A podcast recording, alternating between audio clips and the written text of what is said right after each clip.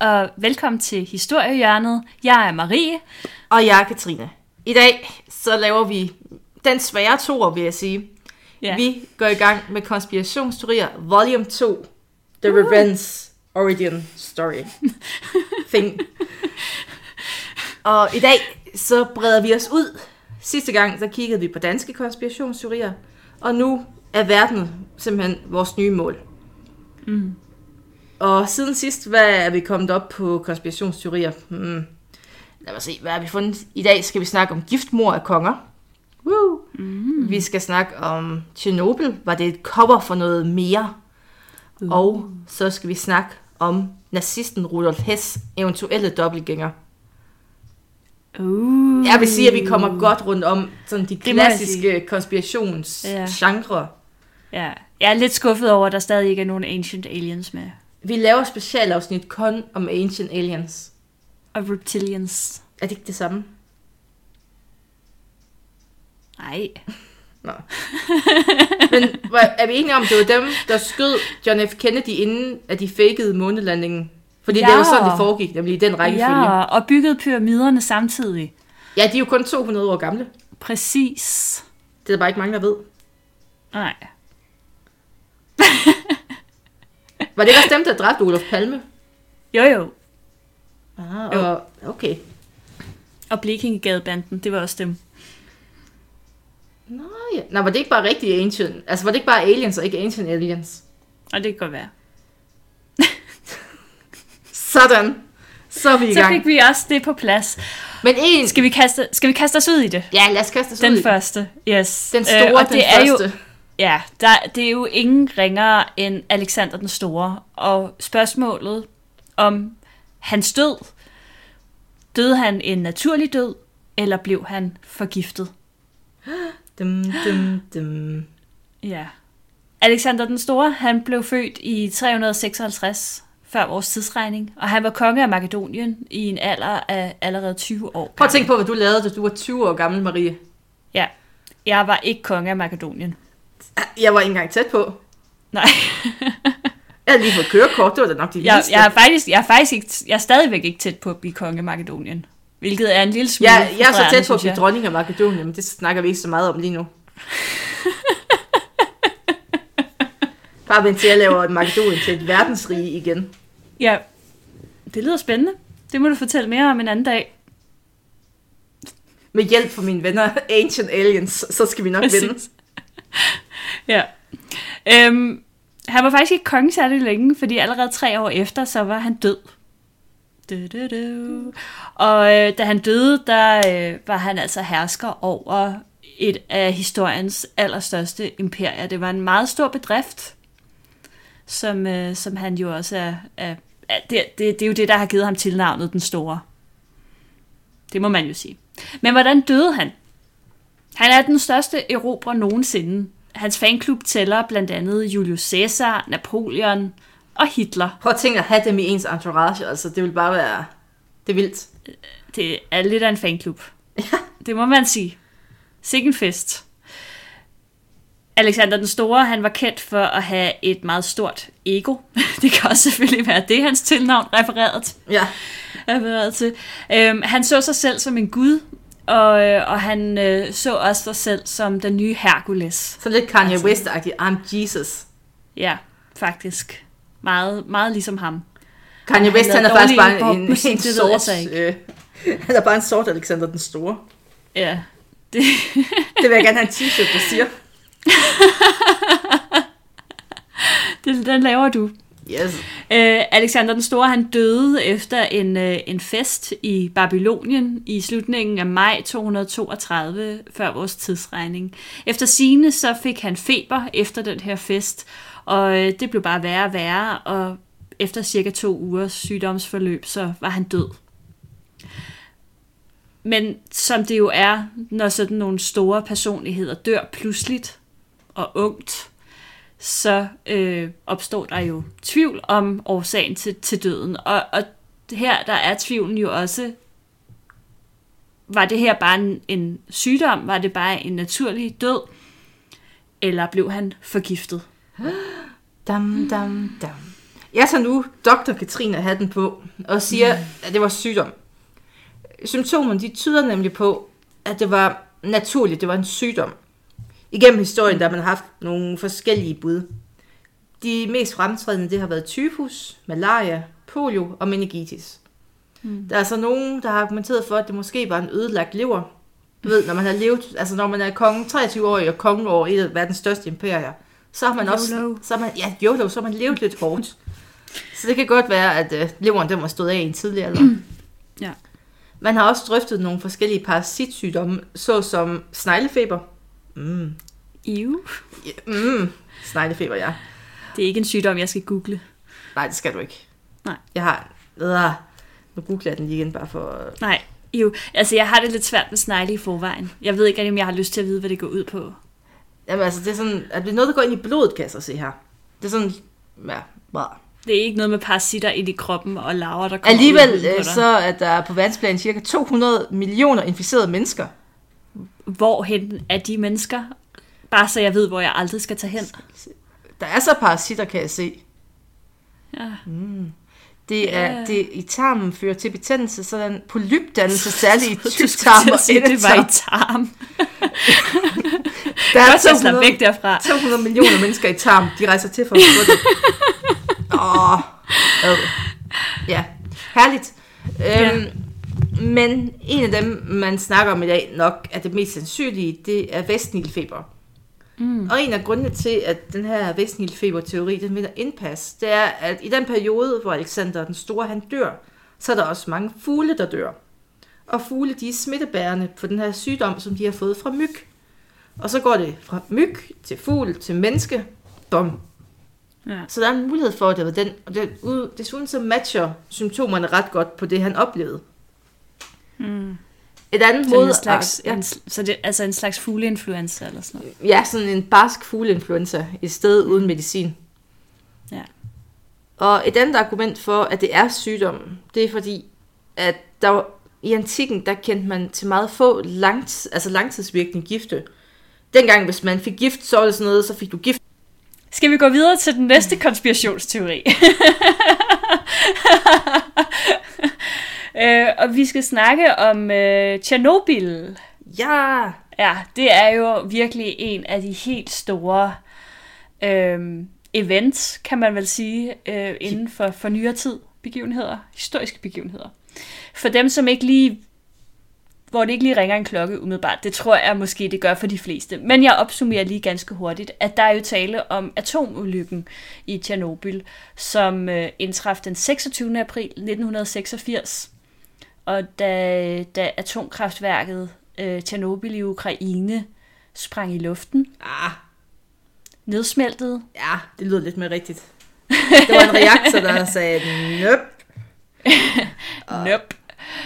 Øhm, og det var jo en stor, en stor, altså det er også en mareridtsagtig situation, øh, kan man sige, fordi det var jo præcis noget af det, som, øh, som alle de der anti-atom, øh, hvad hedder det, øh, grupper jo havde sagt, at hvis det sker, så er vi ildestet. Og så skete det, øh, og der var rigtig mange, som skulle evakueres, og der var også nogen, der døde, og især efterfølgende er der jo rigtig mange, som er, som er døde af kræft og alt muligt. Jamen, hele dejligt. området er jo ubeboeligt de næste øh, tusindvis af Ja. år.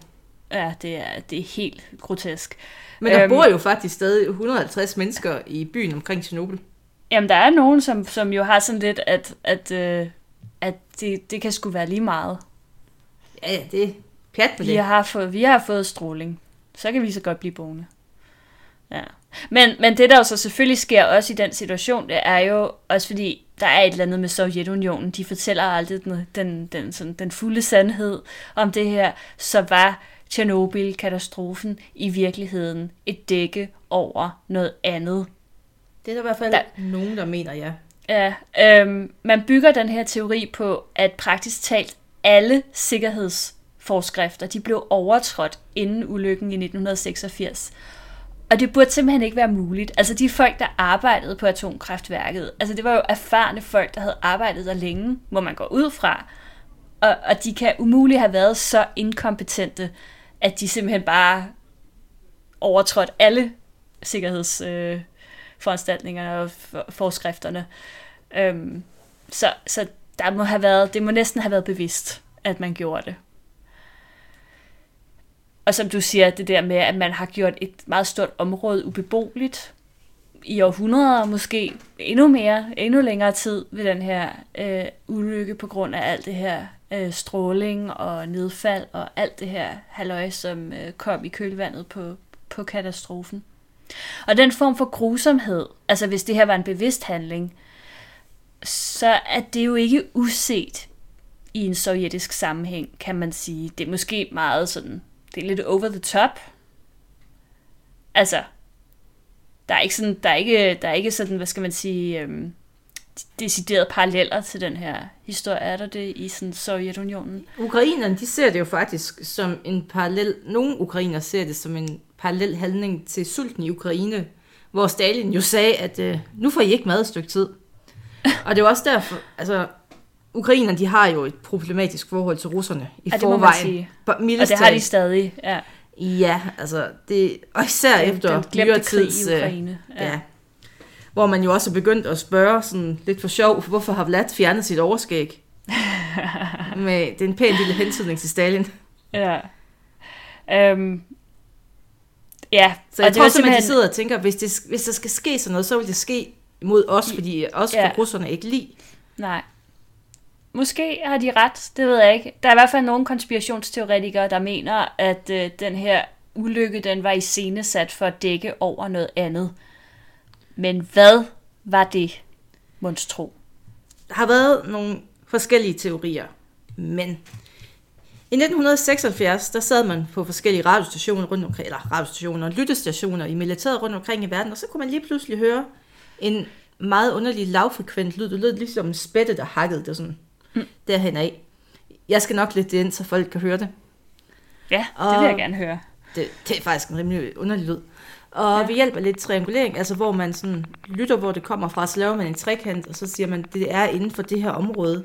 Så fandt man ud af, at signalet kom fra et område mellem Kiev, Minsk og Tjernobyl. Mm-hmm. Og signalet, det gav jo anledning til ret meget spekulation, fordi lige pludselig, så er der et signal, man kan høre i hele verden, der ikke giver mening på nogen måde. Mm-hmm. Og man prøver så, altså der er mange forskellige teorier om, hvad det reelt var, men er stadig ikke helt sikker. Der var nogen, der troede, det gik ud på hjernekontrol, at det simpelthen gik ind og altså, øde, altså, styrede ens hjernebølger. Og fordi det rakte jo hele verden rundt, så er det fordi Sovjetunionen ville styre menneskene. Der var også mm. nogen, der troede, det var et forsøg på at manipulere vejret, så man altid havde klart vejr over Sovjetunionen. Eller, at der, altid regn.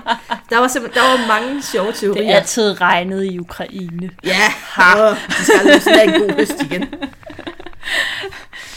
Og NATO, de sidder så og lytter på det her signal, og de tænker, når det kan nå hele verden rundt, så må det dreje sig om et kæmpe over horisonten. Det er sådan ligesom et væg.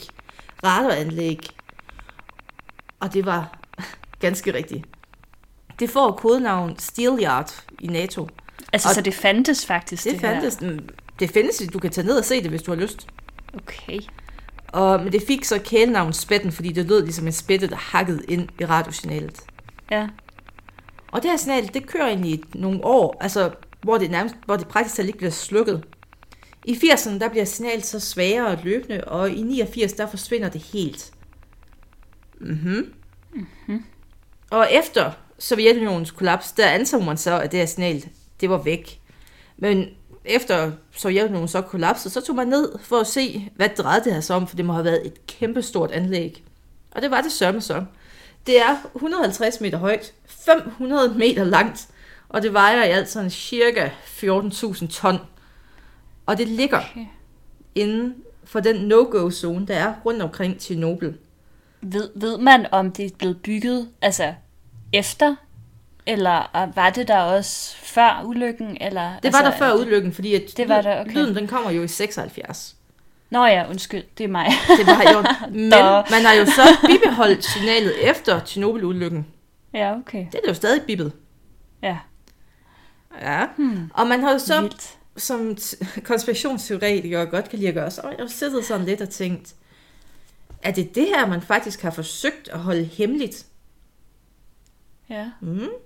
ja. Fordi at man har jo stadig ikke helt fundet ud af, hvad var meningen med de her lavfrekvente bip, man sendte ud. Nej. Og det, og det allermest underlige, det er jo så, at øh, det åbenbart blev tændt igen, det her signal, i 2013. Ja. Det er dejligt, det gør. Ej, det er virkelig mærkeligt. Øhm, det bedste dække, må man sige jo, det er i, øh, i, i Tjernobyl. Øhm, det er et område, som de færreste har lyst til at, at undersøge noget i. Det er i hvert fald også lidt sådan svært at komme til. Men man havde ikke forudset, tror jeg, fra, fra russernes side, at der faktisk ville komme et boom i turisme. Øhm, Man har undervurderet, hvor dumme kapitalister er. ja, lige præcis. Øhm, så der er folk, der besøger området, og også gør det på egen hånd. Og bevogtningen i området skulle efter sigende ikke være for at beskytte folk mod stråling, men for at beskytte hemmelighederne i det her anlæg. Desuden så skulle der, ifølge nogle af de her indbrudsturister, være foretaget en form for vedligeholdelse af det her anlæg, går ud fra det er øh, selv efter 1989. Det er delme mærkeligt. Det, er lidt mærkeligt. Ja, det... Ja. Altså, og så kommer jeg så ind, sådan, fordi at jeg er jo typen, der godt kan lide at undersøge russiske Ja. ting og Ja. russiske våben. Det er sådan en lille ja. hobby, jeg har. Og det er derfor, du er på Pets liste. Og ja, ja, det, Hvorfor tror du, russerne hele tiden sejler igennem øh, Storebælt? jeg bor De langt har- væk fra Storebælt. De har, øh, de har fanget signalet. Jeg bor langt væk, de kan ikke finde mig her. det man så formentlig har hørt, fordi der blev tændt en lyd i 2013, men det er med størst sandsynlighed ikke den, der står i Tjernobyl. Altså det, man egentlig senere fandt ud af, det hed Duka-anlægget. Mm-hmm. Det er så et nyt anlæg, man har bygget. Tada, Okay. et andet sted, der hedder Container.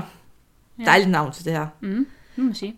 Og den blev tilfældigvis operationsklar i perioden omkring 2013, så det er nok der, man har begyndt at tænde for det. Den skulle efter sine stadig være tændt. Men øh, ja, alt, alt hvad russerne gør, Sovjetunionen og sådan noget, det er altid lidt spooky. Det Mm. seneste, det var altså jeg ved godt, de, de siger, det er en militær øvelse, ikke? men det seneste var jo, at øh, de havde sendt øh, den der kæmpe øh, ubåd igennem Storebælt, og så fuldtes de også lige ad med nogle kinesiske krigsskibe. Ja. Hej hej med jer. Jamen altså, der er jo mange konspirationsteorier, der handler om Sovjetunionen. Ja. De, og man kan sige, det er også fordi, at man ikke vidste særlig meget om, hvad der foregik. Så der var jo en form for naturlig frygt i det her. Ja. Ja. Og man var jo altid bange for, at russerne var i gang med et eller andet ondt, sådan super skurkeagtigt. og nogle jo, gange jo, så var altså- de også i gang med det. Det er jo også, Ja. altså, de har jo lavet de største atomtester. De har jo også haft nogle Ja. altså lidt mere mm, luskede forsøg. Ja. Jeg kan, ikke- jeg kan ikke huske, hvad han hed. Der var jo ham der, den meget skøre læge med genetik og sådan noget, der ville lave humansis, altså krydse aber og mennesker, jeg ved ikke hvad. Nej, Og det- er det rigtigt? Det viste sig jo så at være meget konkret forsøg, han havde gang i. Wow. Ej, det lyder helt... Det må vi snakke om en anden gang, tror jeg. Det lyder helt sindssygt. Ja, ja, det... Ja, næste grund til, at jeg egentlig tror, det stoppede, det var, at han ikke kunne få flere aber eller sådan noget. Ja, jeg er lige... Øhm... What? Ja, det er ægte. Ej, seriøst? Ej, ja, det, Ej, det må vi... Det bliver jeg nødt til at finde ud af noget mere om. Det bliver vi nødt til at lave et, øh, en episode om. Det er simpelthen for mærkeligt. Jamen, jeg Er troede også, den? Ja, jamen, jeg er altid med på humansis. Humansis. ja. Eller humansi, Ej. eller hvordan, hvor trykket Ja. skal ligge det der. Ja. Ej, nå. Jamen, Jamen, kom øhm, til mig for sovjetiske øh, konspirationsteorier. Jeg har Ja. dem alle sammen. Ja, jamen, øh, jeg er helt tryg. Jeg har en mappe på min computer, der er faktisk bare dedikeret til det. Jeg er helt Og så har jeg den til det her venskab. og så har jeg den til biologiske våben. Jeg har det hele. Okay, hvis politiet får fat i din computer ved en eller anden lejlighed, så er du, så er du øhm... Så, så Marie. Men jeg vil sige, den her gang er der ikke nogen, der har stoppet vores lydoptagelse. Nej, Endnu. vi har jo heller ikke snakket om Åh oh, nej. Men vi skal faktisk, øh, vi nævner jo det nazistiske hemmelige selskab her om lidt, så Ja. tada! Ja. Jamen, øh, lad Ja, os øh, kaste os ud i den sidste konspirationsteori for i dag. Lad os kaste. I, til slut, så skal vi snakke om Rudolf Hess. Og nærmere bestemt om Rudolf Hess var Rudolf Hess, fordi at han måske havde en dobbeltgænger. Mm. Uh. Hess, han var en af de sådan, mere højstående nazister. Han var, han var ikke en rar kæl. Og han mødtes faktisk personligt med Hitler i 20'erne, og de blev bare bestis ret hurtigt. Og han skrev dele af Mein Kampf, og man tilskriver ham faktisk også, at han har været en del af sådan værdisættet inden for nazismen, da det skulle fastslås. Det var han en stor bidrager til. Ja. Mm. Og i allerede 33, der blev han faktisk udnævnt til Hitlers stedfortræder. Mm-hmm. Og det bliver man ikke, hvis man ikke er gode venner med Hitler. Ej, det vil jeg tro på. Ja. Og han var desuden med i Tuleselskabet, og til dem, der ikke helt ved, hvad det er, så tænk på Indiana Jones og nazister i den. Forestil dig alle de der underlige ting, de skulle ud og finde. Det var det, de ja. Ja. gjorde her i virkeligheden. Det var så Tuleselskabet. Seriøst. Ja, de, de gik jo meget op i det der ukulte, altså. Ja, det er rigtigt, det ved jeg. Ja. Og det var så der, de gjorde det. Okay, Herligt, ikke? great. Der, det, det lyder som om, der ligger et andet podcast-afsnit gemt i den. Ja, det er bare sådan en teaser-afsnit, det her. Ja. Ja. Oh, ja, men Hess, Øhm, han ja. præsterede jo så at holde ferie i England i ret lang tid, Marie. Ja, øh, fordi da krigen den ligesom rykkede nærmere frem, der stod nazisterne over for et dilemma. Der var simpelthen krig på to fronter. Øh, på, Potentielt på i hvert øst- fald. Ja, potentielt. Der, øh, på østfronten mod Sovjet, og så vestfronten øh, mod England. Øhm, og det var det ene, øh, den, den ene, det ene valg, de havde, om de skulle det, øh, eller om de skulle skabe et venskabsbånd med en af de her to fjender, så de kun ligesom havde krig på én front. Og øh, man valgte i første omgang England, fordi man mente, de var mere ariske end, end russerne. Så er de mere til at tale med. Ja, de er sådan lidt mere fornuftige. De forstår det. Hess, han var markant mere begejstret for den her idé, end, øh, end Hitler han var. Derfor, den 10. maj 1941, der sprang han ud med faldskærm over England for at starte fredsforhandlinger med hertugen af Hamilton. Så vidt jeg kan huske, og nu må du rette mig, hvis det er forkert, men øh, jeg har muligvis den viden fra der undergang. Øh, men var det ikke noget, han ligesom gjorde bag Hitlers ryg? Jo, jo, Hitler altså, vidste ikke han havde ikke fået, det. Nej, han havde ikke fået, det var ikke sådan officielt, at han gjorde det her. Nej, og det er jo så derfor, han kommer i bad standing bagefter. Ja, han havde ligesom fået, han, han tog ligesom sagen i egen hånd, og det er i hvert fald det, som de ligesom gør, de ligesom siger i filmen, at han ville, han mente, han kunne ligesom godt se, i hvilken retning det her bar, og han, han mente, at, øh, at en fred med englænderne måtte være vejen frem for at få en, en ordentlig afslutning på det her projekt. Desværre så gik det ikke helt, som Hess havde håbet. I stedet for fredsforhandlinger, så blev han fængslet og afhørt af britterne. Og så må man spørge sig selv, hvorfor vælger Hess den her meget utraditionelle tilgangsdiplomati med at kaste sig ud over et fremmed land? Meget dramatisk måde at gøre det på. Der, præcis. Geronimo! Forestil dig, Lars Lykke, han skal ud og forhandle med ting. Det er Trump. Lars Trump ud På en eller anden måde vil jeg faktisk ikke være overrasket, hvis Trump han kastede sig ud med en faldskærm et eller andet sted. Det skulle så være guld og sådan lidt. Også det. Men hvorfor valgte Hess den her løsning? Den mest udbredte forklaring er, at han formentlig var lidt mentalt ude af balance. Han var steget i graderne ret hurtigt, og han har måske begyndt at overvurdere sine egne evner inden for diplomati, og egentlig også sin egen betydning. Så det var derfor, han tænkte, at det kan jeg løse det her på egen hånd, og alle vil elske mig. Ja. Sådan gik det ikke. Andre, inklusiv Stalin faktisk, troede, at Hess var blevet lokket til Skotland af den engelske efterretningstjeneste under påskud af, at der faktisk skulle være et stærkt altså fredsønske øh, ønske i England, som så sagde, kom over til os, og så forhandler vi. Mm. Og så faldt han så i baghold, og så blev han fængslet. ja. Men konspirationsteoretikerne, de har jo selvfølgelig en helt anden måde at se det her på. De hævder, at Hess han faktisk havde fået kontakt til et fredsparti i England, men at efterretningstjenesten i England så havde opsnappet de her planer, og de ville forpure dem. Og grunden til, at man ville gøre det, det var, at der var flere adelige og kongelige i det her fredsparti, som ikke måtte blive set som en nazist. Mm. Det ville være et dårligt image, og det ville måske også være dårligt for altså fremtiden for landet. Mm. Tænk nu, hvis det ikke går, og man så har været chummy-chummy med Havde de, var, var der ikke ham der, øh, ham der, der så afstod, afstod tronen? Var han ikke sådan... Han var glad for nazisterne, så vidt jeg husker. Der var flere, der ikke var afvisende over for nazismen, lad mig sige det ja. på den måde. Mm. Og grunden til, at man siger, at der skulle være en kongelig indblanding, det var netop, som du sagde, at øh, blandt andet hertugen af Hamilton, hertugen af Kent, altså kongens yngste bror, og hertugen af Windsor, den abdicerede kong Edward, og ja. kong George. Og der står Nej, de... det var ham, ja. Ja. Mm. Og de skulle efter sigende måske ikke være fuldstændig afvisende over for nazisterne. Og grunden til, at de ikke var det, det var, at man på det her tidspunkt så kommunisterne som mindst lige så store fjender. Fordi at kommunister, de havde en vane med at dræbe borgerskabet, og måske det der var værre, tage deres magt og deres penge. Ja. Og det var man delt ikke interesseret i, hvis de skulle vinde over Tyskland og komme helt tæt på England. Det kunne jo Nej. tro en. Så heller nazisterne. Altså, de havde jo også set, nu kan man sige, de her, det var jo kongelige folk, og de havde jo også set, hvad øh, kommunisterne gjorde ved den russiske kongefamilie. Så det er bare om at få slået de der Så grimme kan sige- socialister tilbage. ja, deres, øh, deres frygt var måske berettiget et eller andet sted, kan man sige. Nu kan man ikke engang gå på revjagt i fred, altså. For Nej. Dævlen. For delen.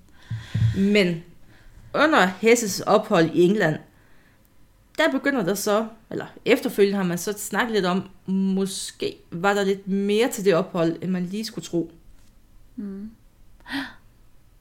Ja, Ja. Altså, øhm, ja. Efter krigen, der blev han jo dømt til fængsel på livstid. Hess. Ja. Og øh, han sad i øh, Spandau-fængslet, indtil han begik selvmord i 1987. Men var det overhovedet Hess, som døde der i 1987? Det er jo det, som så er det gode spørgsmål. Dum, dum, dum. Ja. Fordi der var en mand, der hed øh, Hugh Thomas, og han skrev i 1993, øh, 70, undskyld, i sin bog uh, The Murder of Rudolf Hess. Jeg ved ikke, om det var på amerikansk. Det blev det nu. Rudolf Hess. Øh, the, the Murder of Rudolf Hess. Øhm, at han under sit besøg i Spandau ikke kunne se de ar, som Hess skulle have pådraget sig under 1. verdenskrig. Og det er jo lidt mærkeligt. Thomas tror, at øh, Himmler simpelthen, altså en anden af de her øh, indercirkelfolk øh, omkring Hitler, øh, slog den ægte Rudolf Hess ihjel, og så sendte en dobbeltgænger afsted til England for simpelthen at dække over det her mor. En anden teori det er, at Hess blev kidnappet af engelske spioner, der afhørte og henrettede ham. I England går jeg ud fra. Ja. Jeg mener derefter- faktisk, det var i Skotland. Ja, okay, i Skotland så. Øh, og derefter same. indsatte man han... får, du, får du skotterne på nakken. Eller ikke den Øh, øh, derefter indsatte man en ny hest for at forvirre tyskerne. Altså man kan jo sige, den samme historie, bare med omvendt fortegn. jeg, jeg kan godt lide tanken om, at man faktisk har en reservehest.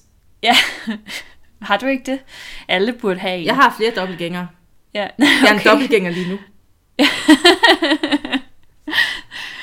Øhm, derudover, undskyld, så er der en, øh, en forfattertrio, Prince, Pignet og Pr- Pryor, øh, som er sådan, hvad skal man sige, den hellige konspirationstrio. De, altså, hvis man har tid, så skal ja. Du ind på Amazon og finde nogle af deres bøger. De er Ja, fantastisk underholdende. ja, det tror jeg gerne. Det er sådan noget litteratur gerne. Øh, de her tre mennesker, de tror, at øh, Hess og Hitler, de forhandlede om fred med det, med det engelske kongehus. Det fik Churchill nys om, og så brugte han den her Hess-episode til at få sine fjender frem i lyset og sætte en stopper for fredsforhandlingerne. Den ægte Hess, han døde i et flystyrt, el, øh, altså ja, enten i, et, i en ulykke, eller fordi han blev skudt ned af englænderne.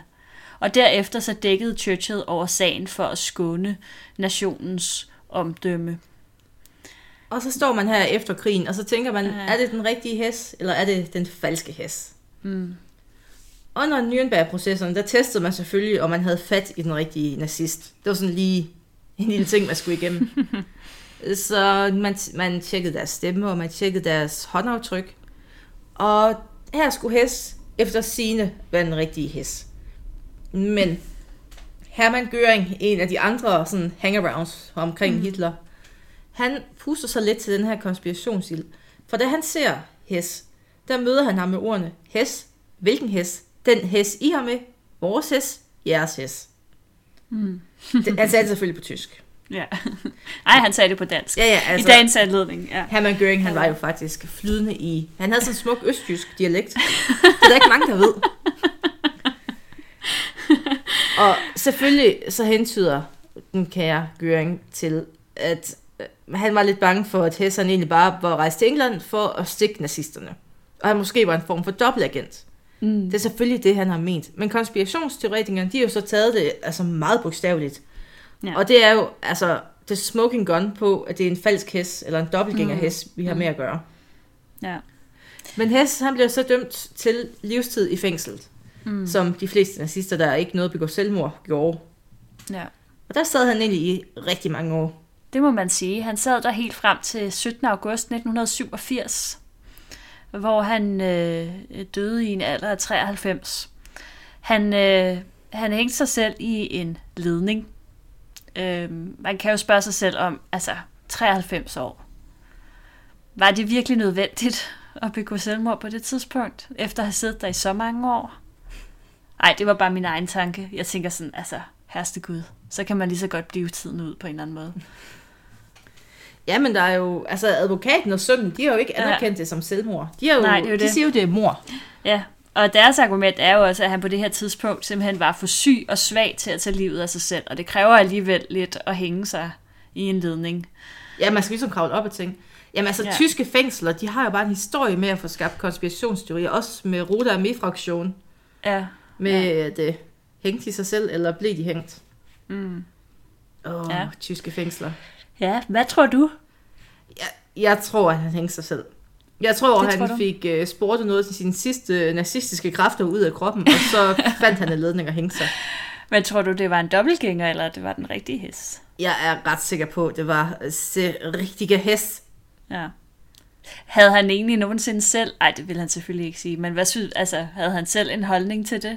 Kommenterede han nogensinde selv på Jeg den tror, aldrig, rigtig, han, jeg tror aldrig, han kommenterede på det. Jeg tror, at han, Nej. han var den rigtige hest. Men det kan selvfølgelig være, at det er så godt lavet, at den rigtige hest, han døde i Argentina et par år efter. På en strand, altså. Muligheden er der jo. Hånd i hånd med Dr. Mengele. Ja, ja, altså. Hele den der flok dernede, og Og Hitler selvfølgelig. ja, ja, ja, han boede jo i en hytte. Var det ikke det, vi blev enige om sidste gang? Jo, jo ude i junglen.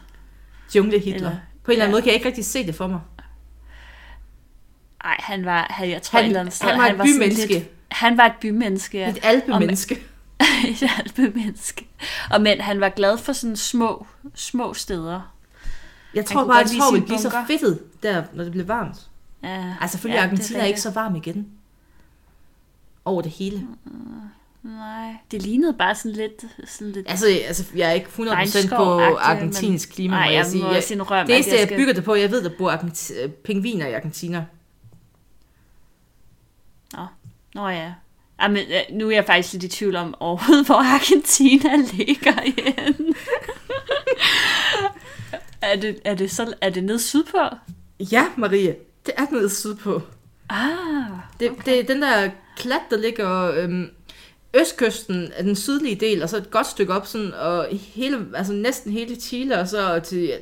Åh, nu kan jeg ikke huske det, men jeg mener, det er Bolivia, Paraguay og Bolivia. Det har op til. styr på din sydamerikanske geografi. Jeg var pissegod til geografi i folkeskolen, vil jeg sige. Ja. Jeg tror også, Jo, jo. det grænser vel egentlig så til Brasilien, gør det? Ja, jeg tror, der er sådan en lille klump mellem... Jeg tror, det er Paraguay, og så er der et stykke med Brasilien, og så Uruguay, jeg er ikke sikker. Det lød meget, meget specifikt for ikke at være sikker, jeg i, ved det godt. øh, i dagens uh, historiehjørne, der har I både fået en gennemgang af uh, spændende konspirationsteorier og Sydamerikas geografi. Den var gratis på mig, vil jeg sige. Det var en lille bonus. Bonus. Bonus, bonus. Så uh, tusind tak, fordi I, uh, I lyttede med. Det er vi rigtig glade for. Næste Øhm, gang, så kommer den rigtige Katrine, og ikke dobbeltgængeren. jeg kan meget godt lide dobbeltgænger Katrine også.